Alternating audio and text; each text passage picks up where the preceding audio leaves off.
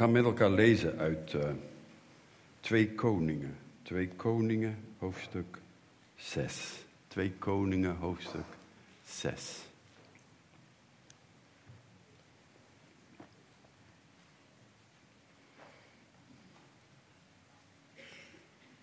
Vanaf vers 1. Twee Koningen, hoofdstuk 6, vanaf vers 1. De leerling-profeten zeiden tegen Elisa: Zie toch, de plaats waar wij voor uw ogen wonen is voor ons te krap.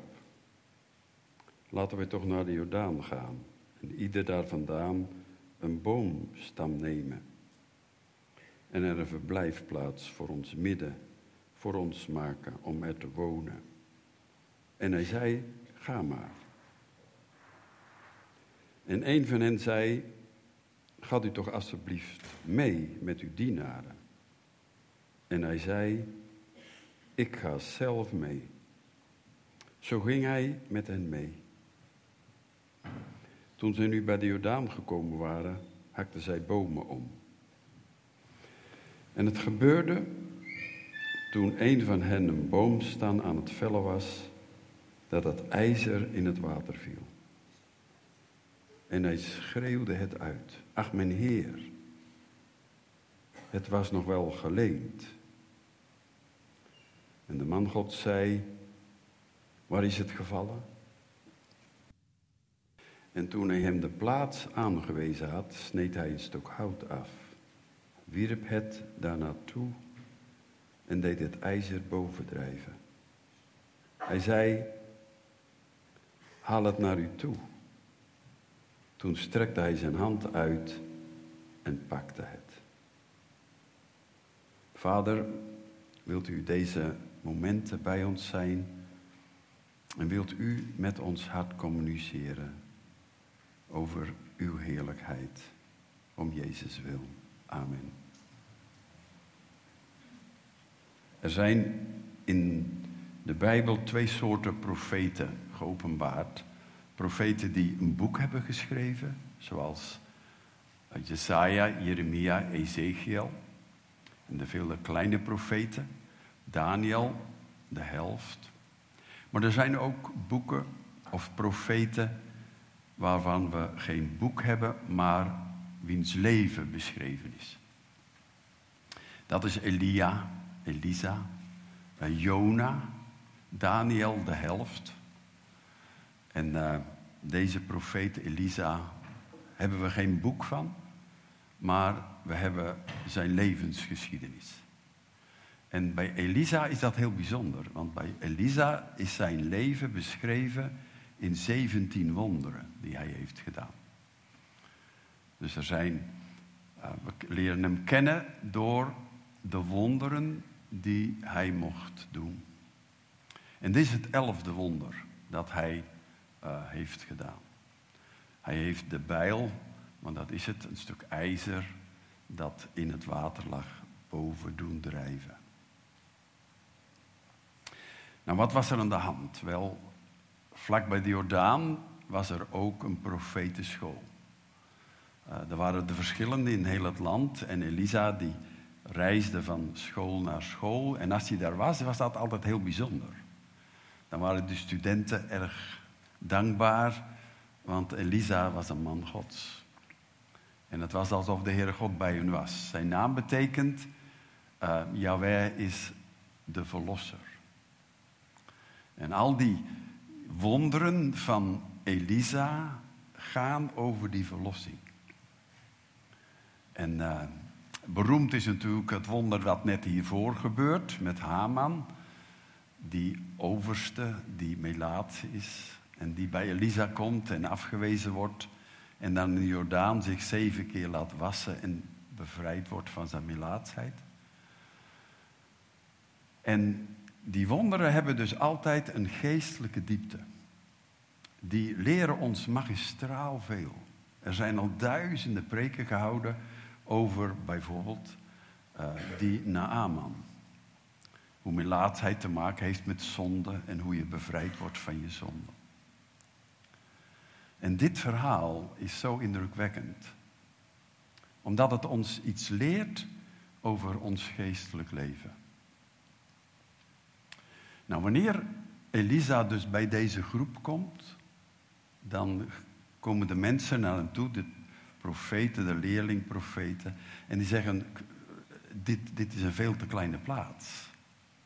Wij moeten eigenlijk uitbreiden. Vind je het goed als we naar de Jordaan gaan en daar bomen kappen? En Elisa zegt, goh, mooi plan, is goed. En dan zegt er één, maar je moet meegaan. En dan zegt hij, ik ga mee.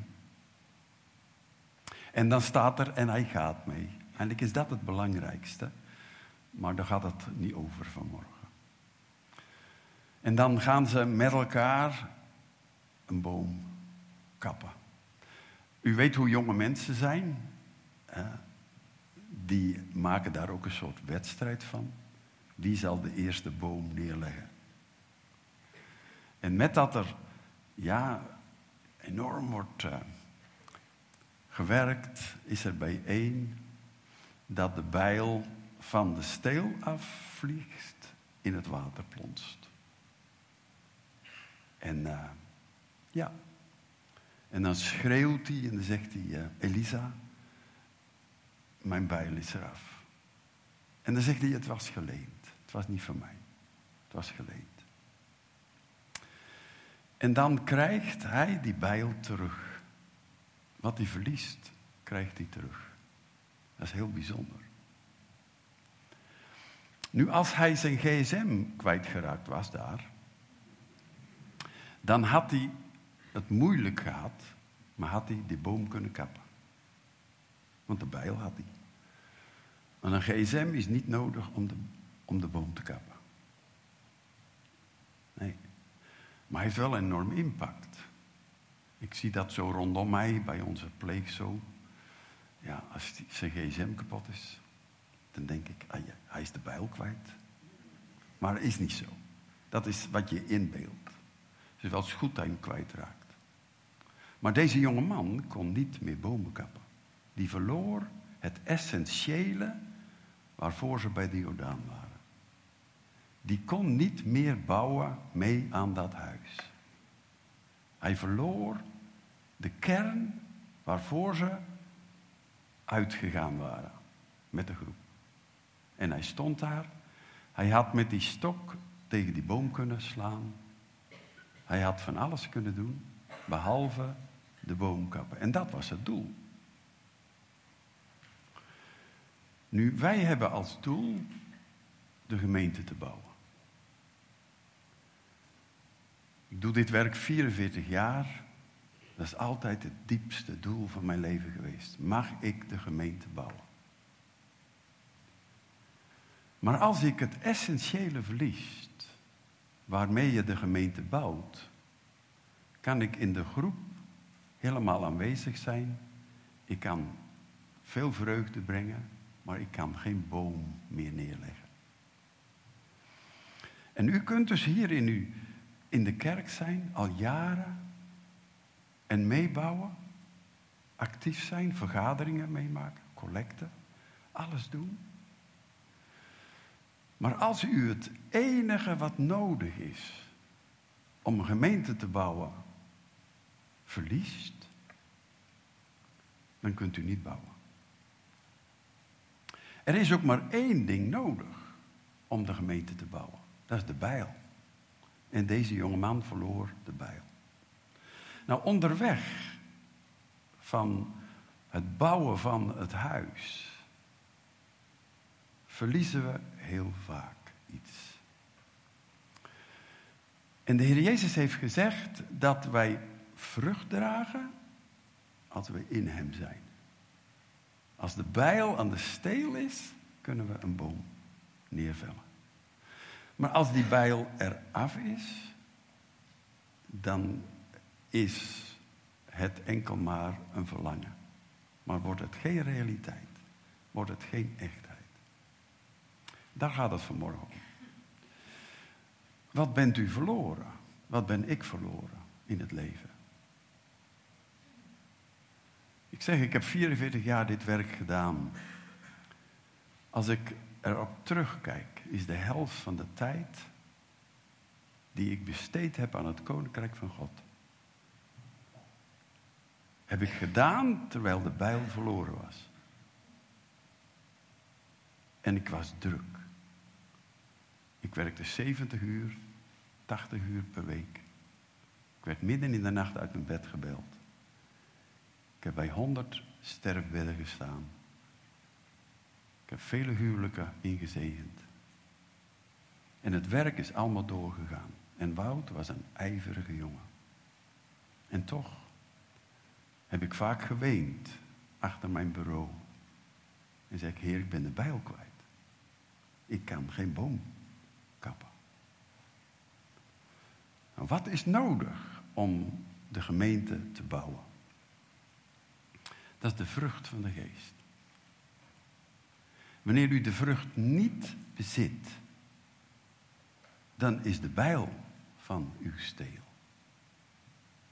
En die bent u verloren. Maar ik heb vanmorgen de boodschap, u kunt dat terug ontvangen. Deze jonge man kreeg de bijl terug. Dat is geweldig. Maar Elisa, die vertelt perfect hoe dat dan gebeurt. En daar heb ik het met, u over vanmorgen. Hoe kunt u dat terug ontvangen? Nou, u kent de vrucht van de geest. Dat is liefde. Dat is blijdschap. Dat is een intense vrede in je hart. Een vrede die je verstand te boven gaat. Die hoger is dan je eigen kunnen en kennen. Betekent dus eigenlijk dat je voor jezelf een wonder bent. Je loopt rond met een wonder. Nou, even die vrucht in Galaten 5, vers 22, is één vrucht. Zijn er niet negen, het is er één. Maar negen aspecten. Betekent dus eigenlijk dat wanneer je zegt, ik heb lief, maar je hebt geen zelfbeheersing, dan is je liefde niet authentiek. Als je zegt, ik heb blijdschap, maar u bent niet vriendelijk, dan is uw blijdschap een blijdschap over de Porsche die u juist gekocht hebt. Of over een mooie badkamer, een inloopdouche. Maar daar kan je niet Gods koninkrijk mee bouwen. Gods koninkrijk kan je enkel bouwen met dat wat van God is. Want het is zijn koninkrijk. Het is niet een koninkrijk van deze wereld. Jezus zei, ik geef u mijn vrede, niet de vrede in de wereld, maar de vrede van mij. Dat is niet de vrede van het kerkhof. Dat is niet de rust van het kerkhof. Daar is veel rust. Wij wonen vlakbij een kerkhof. En als je dan daar opkomt, daar is rust.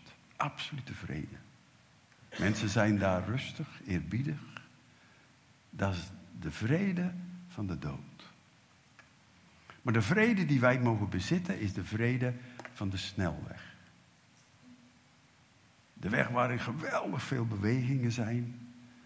Waar heel veel gevaren zijn van ongelukken. Waar anderen fouten maken en jij bijna te pakken. Jou bijna pakken. En toch, dat je dan die zelfbeheersing hebt. Ja, Wauw, Heer God, dank u wel. Die vrede die al die verstand te boven gaat. Nu laat ons eens kijken naar een, een aantal lessen die hierin staan. Hoe wij de, dat wij wat we verloren hebben terug kunnen ontvangen. En maak die inventaris voor jezelf. Maar wees niet bang. Zeg niet, ai, maar dat doe ik niet. Dat durf ik niet. Misschien ervaar je nu al dat je zegt, maar ik heb helemaal geen vrede. Ik heb intense angst. En ik ben een kind van God. Er is altijd die contradictie in mij. Misschien zeg je, ik, ik ben helemaal niet een, een persoon die genade schenkt. Helemaal niet. Van binnen heb ik het oordeel bij me. En toch, toch ben je elke zondag hier. Elke zondag ben je betrokken. Je was op de vergaderingen. Je zingt mee. Je bemoedigt. Je doet in de collecte. En je denkt dat je bouwt. Maar wij kunnen enkel bouwen met dat wat God geeft. Augustinus zei het zo prachtig. Geef wat u vraagt. Geef wat u vraagt. En dat is het. Geef de liefde die ik moet geven. Geef de blijdschap die ik moet uitstralen. Geef de vrede die mijn leven moet kenmerken. Geef. Ga u mee, zei er één. Ga u alstublieft mee. Nou, het eerste wat erg belangrijk is, dat als je het kwijt bent, dat, je het erkent, moet je niet over de daken spreken. Maar als je zegt, ik heb van binnen zo'n onvrede. Ik ben helemaal niet tevreden. Ik ben niet tevreden met Christus. Ik heb een grote onvrede in mij. Want, en dan vul maar in.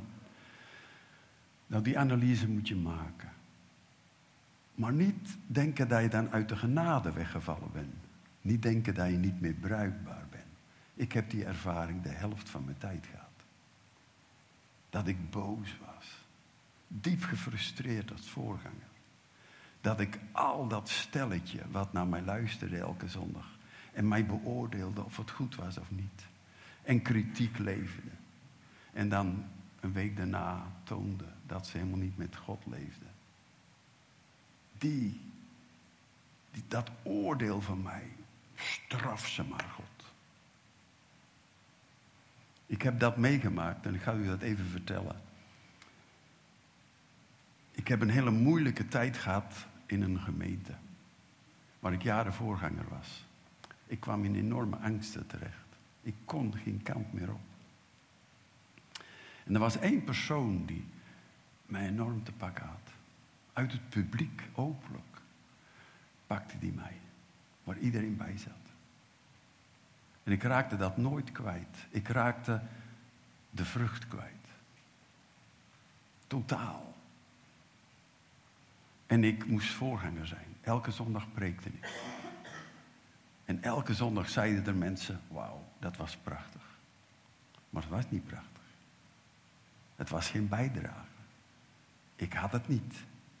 Integendeel, ik was diep gekrenkt.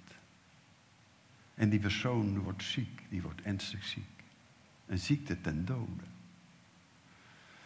En toen ben ik zo geschrokken van mezelf. Toen was er in mijn hart eigen schuld, koeienbult. En ik kreeg het niet uit mijn leven. Ik schrok me wild. dacht, dit is in mijn hart. Ik gun die persoon de dood.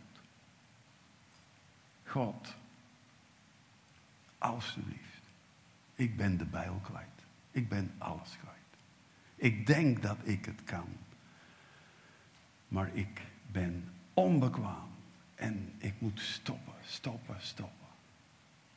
En uh, toen werd er gebeden, een, een gemeentesamenkomst. En ik had me opgegeven om daar te komen. En zij weigert mij. Was een zij. Ze weigert mij. Ze zegt, die mag niet komen. Toen kreeg ik opnieuw een klap, want ik vond dat zij de oorzaak was. Zij die had diep vernederd, maar zij zei dat ik de oorzaak was. En ik werd boos. En nog dieper zei ik, je verdient het. En alle genade was uit mijn leven weg. Weet u, als u genade ontvangt voor je eigen leven, goh, dan zijn we enthousiast. Zeggen we, wauw, heerlijk. Maar als uw vijand genade ontvangt, dan ervaren we dat als diepe onrecht. Hoe kan die genade ontvangen? Die mij zo heb gepakt. En ik was alles kwijt. Ik was Jezus kwijt. Ik was het kruis kwijt. Ik was de essentie kwijt. Waarop Gods verlossingswerk werkt. En deze jongeman is de bijl kwijt. Misschien bent u ook wat de vrucht kwijt. En zegt u, maar ik heb dit, ik heb dat, ik heb dat. En u steunt daarop. Maar de vrucht is het enige, enige wat de gemeente kan bouwen. Nou, laten we eens kijken wat deze jonge man doet.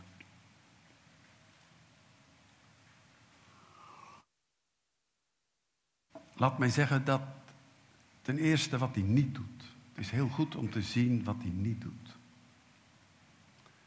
En dat had hij heel goed kunnen doen. Dat lag ook voor de hand. Hij had kunnen zeggen tegen iedereen, tegen heel de groep: Mijn bijl is eraf. En die had ik geleend. En die mensen hebben iets geleend wat compleet stuk is. Waar geen spie in zat. Wat een stelletje mensen is dat. En hij had de hele groep plat kunnen leggen. En de groep had niet meer kunnen bouwen. Er was geen boom meer geveld. En dan had hij een partij gehad en die had gezegd, ja zeg, wie is dat, die mensen? Wie geeft nu zo'n bijl te leen? Dat doe je toch niet? Wat een stomme mensen. Dat zijn heidenen. Die horen zeker niet bij onze groep. Ja, maar dat deed hij niet. Nee. Een ander had gezegd, maar hoe is dat gegaan dan? Wel, ik, ik sloeg en toen vloog die bijl in het water. En dan had hij gezegd, maar het is maar goed dat ik daar niet gestaan had. Want die bijl had tegen mijn hoofd kunnen komen. En dan had ik misschien wel dood geweest. En een ander had via de gsm gezegd, vlak bij de Jordaan zijn er doden gevallen. Omdat een bijl door de lucht vloog. En er had een situatie ontstaan die puur menselijk was puur werelds was. Waar geen enkele zichtbaar teken van Gods heerlijkheid meer was. Niks. Maar die jongeman deed dat niet. Die jongeman die gaat naar Elisa. Hij gaat naar Elisa. Nu, ik weet niet, er staat, dat ontdekte ik vanmorgen weer. En één van hen zeide, gaat u toch alstublieft mee. Ik weet niet of het dezelfde is die zijn bijl verloor. Ik weet, het staat er niet. Maar dat is fantastisch. Eén zei, ga met je mee. Ga je met ons mee. Heb je dat vanmorgen gedaan toen je naar de kerk ging? Zeg ik, Heer, gaat u met me mee? En dan had hij gezegd, ik ga mee. Ik ga zelf mee. En hij is hier. Er is voor gebeden. Vanmorgen hebben we gebeden thuis. Ga met ons mee, Heer. En hij gaat mee. Dat is fijn.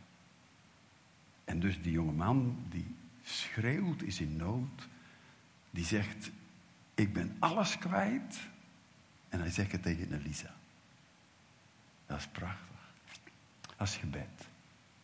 Tegen Elisa zetten. Maar, maar dan moet je ook blijven staan bij Elisa dan moet je daar wachten. Tot hij antwoorden geeft. Doen wij vaak niet. Stel je voor dat u, uw, uh, uw gras misschien is kapot. En u moet gras maaien. Nu niet, maar in de zomer, in de lente. En uw grasmachine is kapot. En u hebt er helemaal geen verstand van. Dus u gaat naar een of andere garagist of zo. En dan gaat u uw grasmachine. Ja, wat is kapot? En u komt bij die garagist en die zegt, die zegt, ja, ik heb daar op mijn aanhangwagen mijn grasmachine staan en die is kapot. En je legt helemaal uit wat er kapot is. En je geeft hem de hand en die zegt, fijn dat ik het u heb kunnen vertellen. En u gaat weer naar huis. En u komt bij uw vrouw, met uw vrouw, bij uw vrouw.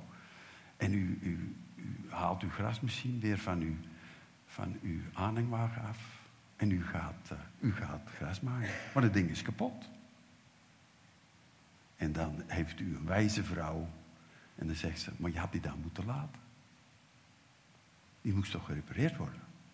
Ja, maar ik heb het hem uitgelegd. Jammer, jammer. Je moet niet zomaar iets uitleggen. Je moet ook wachten. Je moet antwoord krijgen. Je moet antwoord krijgen. Dat doen wij vaak met bidden. We zeggen dan vaak de tiende keer, God, ik ben er weer. Dan zegt God, maar wat bedoel je nu eigenlijk? Zeg maar, ik was er gisteren ook al, eergisteren. Ja, zegt God dan, en ik had je een antwoord gegeven, maar was je er niet meer? Ja, ja, maar ik ben zo druk. Ik ben met alles bezig. Moet je dus niet doen. Je moet, je moet wachten op antwoorden. Dat is erg belangrijk. Die jonge man, die zegt tegen Elisa. Dat is het eerste wat je moet leren. Het zeggen tegen God. En dat is, dat is geweldig. Er is geen grotere vreugde dan het te zeggen tegen God. God, ik, ik ben 73. Toen ik 40 was, toen stond ik in vuur en vlam. Op seksueel gebied. Ik denk, dat gaat niet lukken. Dat gaat niet lukken. Ik heb uren met God gesproken. Uren. En als het dan mislukte, ik, had, uh, ik heb nooit een andere vrouw geraakt, gelukkig. Maar ik ben een zondaar. En dan vertelde ik hem hoe het ging. En hoe hij mij waarschuwde. En hoe ik koppig was. En dat ik gefrustreerd was. En dat ik niet op hem gericht was. Ik vertelde het hem uitgebreid. En dan wachtte ik. En dan zei hij, Wout, ja, ik ben een genadige God. Ga verder. Ik zal je helpen. En hij heeft me er doorheen geholpen. Ik ben zo intens dankbaar dat dat mij ten deel is gevallen. En er is geen enkel oordeel in mij als het verkeerd gaat. Bij niemand. Want ik weet hoe strijd het is. En deze jonge man, hij gaat naar Elisa. En dan zul je ontdekken dat uh, heel dat verhaal wordt niet meer gesproken. Behalve door Elisa. Dat is geweldig. Dat is, dat is je leven, dat is een christenleven. Er is zoveel informatie. Duizenden stemmen. De ene zegt dit en de andere zegt dat. En wij luisteren minimaal naar Elisa. Maar deze, die luistert enkel maar naar Elisa. Heel dat verhaal zien we dat het om Elisa's woorden gaat. En Lisa vraagt. Hij vraagt dan, uh, waar was het geval? Waar was het geval? Ja. Waar ging het verkeerd in je leven? Waarom hou je niet meer van je vrouw? Waar is dat verkeerd gegaan? Waar was dat? Op, welk, op welk moment was dat? Wat gebeurde er toen? En wat deed je toen? Toen dat op je weg kwam? Heb je toen naar hem geluisterd? Nee. Je hebt toen. Ik heb een vriend die is helemaal de mist in gegaan.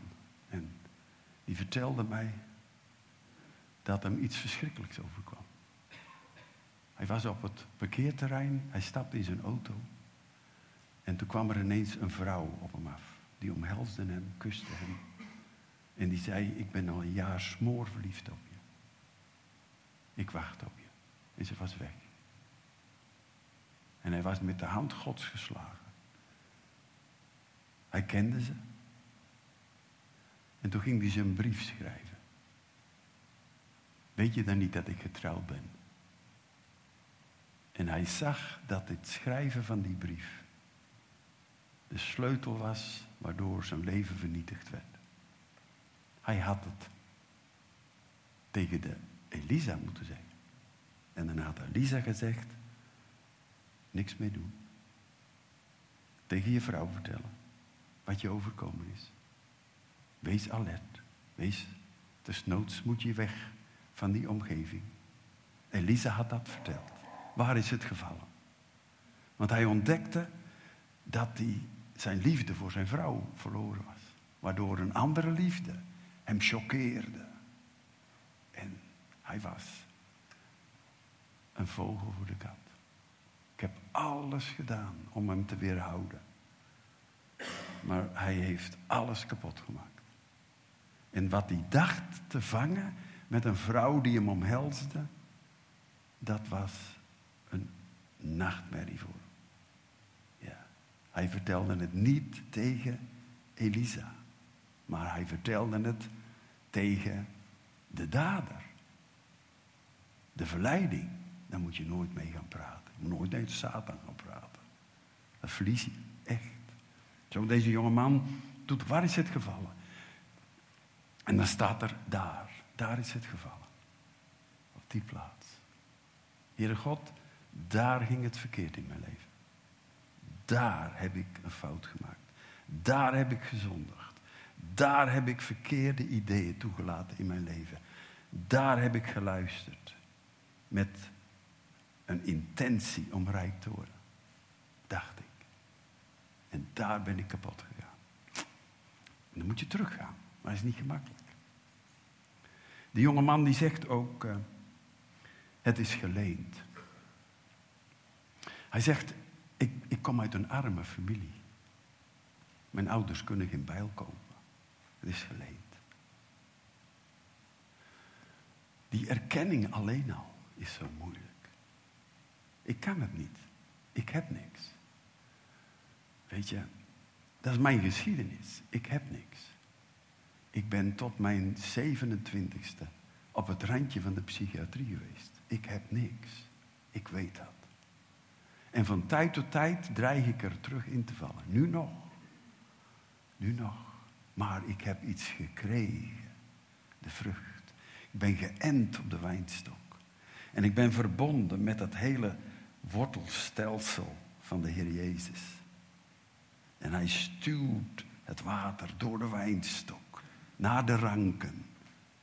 En de ranken dragen vrucht. De wijnstok niet, de ranken dragen vrucht. Natuurlijk is dat ook de wijnstok.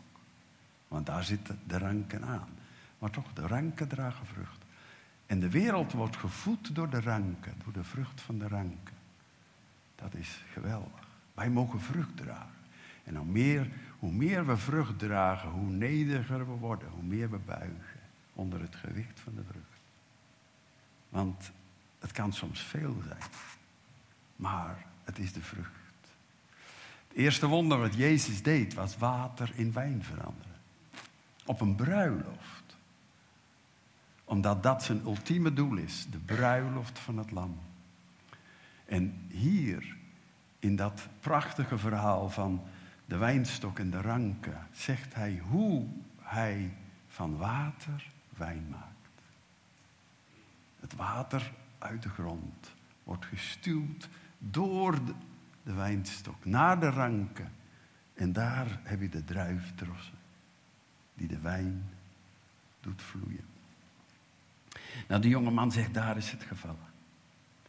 En dan toen hij hem de plaats aangewezen had, als u dat niet aanwijst, dan krijgt u die bijl niet terug. U moet het aanwijzen. Daar is het geval. Kan soms heel lang duren voordat je dat voor elkaar hebt. Soms lig je daar wakker van. Daar wil ik, daar wil ik terug naar Heer. Wilt u met me meegaan? Daar op die plaats. Daar wil ik u vertellen wat er misging. En dan uh, toen hij hem de plaats aangewezen had, sneed hij een stuk hout af. Elisa doet iets heel vreemds. Hij pakt een stuk hout. Waarom doet hij dat? Ja, hout, hout dat drijft op het water. Maar ja, daar krijg je geen, daar krijg je geen bijl mee terug. Die is zwaar, die ligt onder in de blubber. Stel je voor dat die jonge mannen hem zijn gaan zoeken. Stel je voor dat u naar psychologen gaat en psychiaters. Die met u gaan zoeken waar het allemaal verkeerd ging. Dan wordt die bijl alleen maar dieper in de blubber. Ik help wat mensen die, die in het gerecht geweest zijn. En die moeten naar de psycholoog. Die hebben fouten gemaakt, ernstige fouten. Zijn tot geloof gekomen, in de gevangenis gezeten. Voor hun daden. En dan gaan ze naar de psycholoog. En ze hebben zedenfouten gedaan. En de psycholoog zegt, je moet gewoon naar de prostituees gaan. Dat is de oplossing. Je moet, je moet zoeken in het water. En zoeken in de modder. En dan vind je de bijl terug. Wat een leugen. Hij, hij zakt enkel dieper. Enkel het hout. Dat is het enige. Het hout kan de bijl boven doen drijven. En Elisa gooit het hout op de plaats waar de bijl gevallen is. En dan staat er zo eenvoudig. En toen hij hem de plaats aangewezen had, sneed hij een stuk hout af, wierp het er naartoe en deed het ijzer bovendrijven. Nou, ja. Ga eens naar de universiteit toe. Ga eens naar alle deskundigen toe, experts toe. En ga dit verhaal eens vertellen. Dat is een sprookje. Kan niet. Dat kan ook niet. Kan gewoon niet. Het kan absoluut niet dat ijzer boven komt drijven door hout. Dat gaat niet. Ja, je kan daar uren over discussiëren. Gaat gewoon niet. En die zeggen, ben, maar, ja. maar weet je, dat is het ongelooflijk als je gelovig bent. Wat wij niet kunnen, kan God wel. Hij kan dingen doen in je leven die onmogelijk zijn. En hij wil dat ook. Dat is prachtig. Dit is het kruis. Het hout is het kruis. Het kruis is de plaats van genezing. Maar wie gelooft daarin? Dat is toch een executieplaats? Dat is toch een veroordeelde? Dat is toch een vervloekte? Ja, maar er zit een geheim achter. Hij deed het bovendrijven. Er staat niet, en het ijzer had de eigenschappen dat dit speciale hout ja, hem aantrok. Nee, heeft dat ijzer niet. Hij deed het bovendrijven. Dat deed Elisa. Dat deed de Heere God. Die deed een wonder. Het kruis is een wonder. Daar ontmoet God de wereld. En daar krijgen wij alles terug. Maar weet u, dat te zeggen, ik heb alles ontvangen door het kruis, ja, dat betekent dat je buigt. Ik heb niks, maar het kruis heeft me alles gegeven. En dan staat er, en hij zei, haal het naar u toe. En dat betekent dat de Heere God doet voor ons wat wij niet kunnen en vraagt van ons te doen wat wij wel kunnen. Dus haal het naar u toe. Daar is het gevallen. Daar ligt dat hout. En dat ijzer is eronder. En dat moet hij pakken. Hij heeft nog een steel. Dus hij heeft het waarschijnlijk zo. Een tikje. En bang geweest dat dat ijzer er weer afviel. Heel voorzichtig zo. Ja. Dan op zijn knieën zo. Dan gepakt. Wauw. Dan gepakt. Wat, wat Elisa niet gedaan heeft, had hij ook kunnen doen. Hij had kunnen zeggen, goed kijken. Zet de video er maar op. Pak, pak je gsm, plaats je daar. Dan gaan we iets moois doen. Hou je stil vast. En dan had Elise kunnen zeggen, ijzer gaat aan de steel. Zit vast. Wauw. Dank u wel, Heere God. Wauw, geweldig. Doet hij niet. Nee. Pak het. En betekent dus eigenlijk dat die jongen die moest knielen. In het water, in dat vuile water. Knielen, zo. Vastpakken. Zich nat maken. En Elisa deed dat niet voor hem. Als hij dat niet gedaan had, had het niet aan de steel gekomen. Nee. Had hij niet kunnen?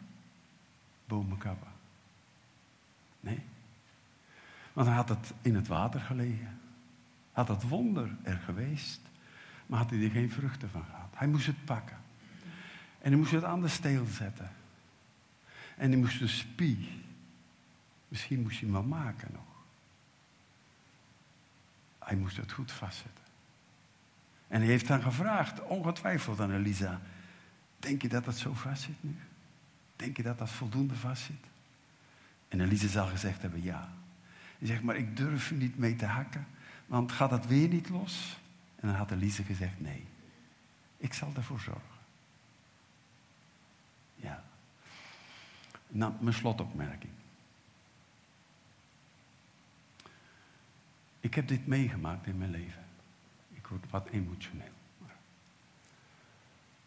Ik heb jaren enorm bang geweest om Wout te zijn. Ik durfde niet Wout te zijn. En ik acteerde altijd. Uren, uren lang. Ik heb nog erg moeilijk om bij mensen te zijn, bij feesten te zijn. Je zal me nooit op een feest zien.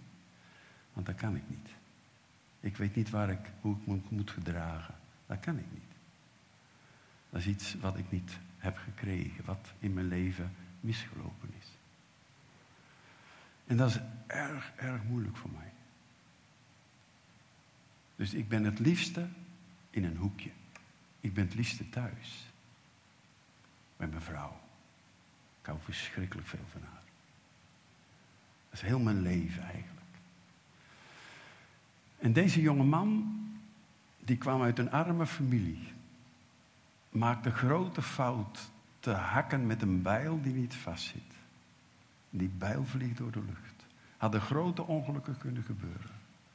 En hij schaamt zich diep. Maar nu het wonder gebeurd is, gebeurt er iets heel bijzonders. Iedereen legt nu wel even zijn bijl neer.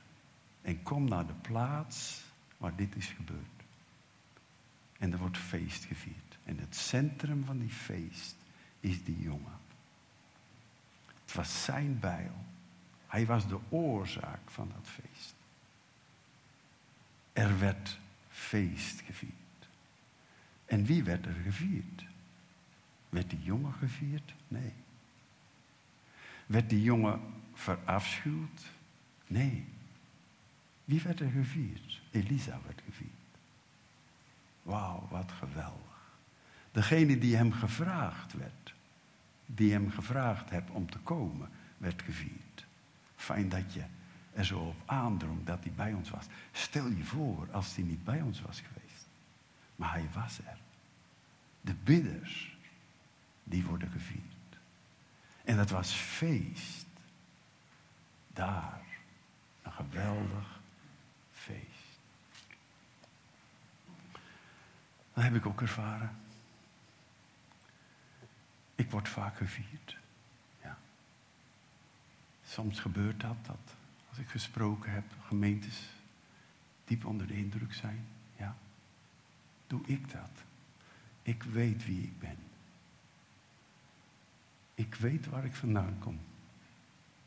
Ik weet wie ik geweest ben tot mijn 27ste. Ik weet het. En als ik het vergeet, dan verlies ik de bijl. En ik wil niet dat ik de bijl verlies. Want als ik de bijl verlies, verlies ik alles. Verlies ik mijn gezin, verlies ik mijn vrouw, verlies ik mijn lieve kinderen, verlies ik, ik verlies alles. Maar doordat Elisa er is en hij zo nederig is bij ons te zijn, mogen wij vrucht dragen. En mag de gemeente ook van Roermond grote zegen zijn voor de omgeving. Vaders, mag u uw kinderen leiden naar de Heer Jezus. Moeders, dan mag u de kinderen naar de grootste schuilplaats brengen die er is. Als u die vrucht draagt. God zegen je daarin. En dat is mijn verlangen, dat u weet dat de bijl die u verloren bent, dat die weer aan de steel mag komen. Amen. Vader, we eren u, we prijzen u. Het is uit u, het is door u en het is tot u. O, u bent groot en zeer te prijzen. En we vragen u om een zegen over deze gemeente. Een zegen over de leiding als we gehoord hebben dat er een switch is. O God. Maar als de bijl aan de steel is, dan wordt er gebouwd. Met welke situaties ook. Want het is niet door ons, maar het is door u, door u alleen. Wilt u ons zo zegenen, persoonlijk, met ons verdriet, met onze nood, met onze strijd op het werk. Bidden u dat de bijl aan de steel mag zijn. En als die weg is, dat we dan het aan u vragen en zeggen, door uw Heilige Geest verlicht, waar die bijl is gevallen. Opdat u het hout daarheen zal werpen en het wonder zal geschieden. Oh, daar bidden wij u voor. In de naam van Jezus. Amen.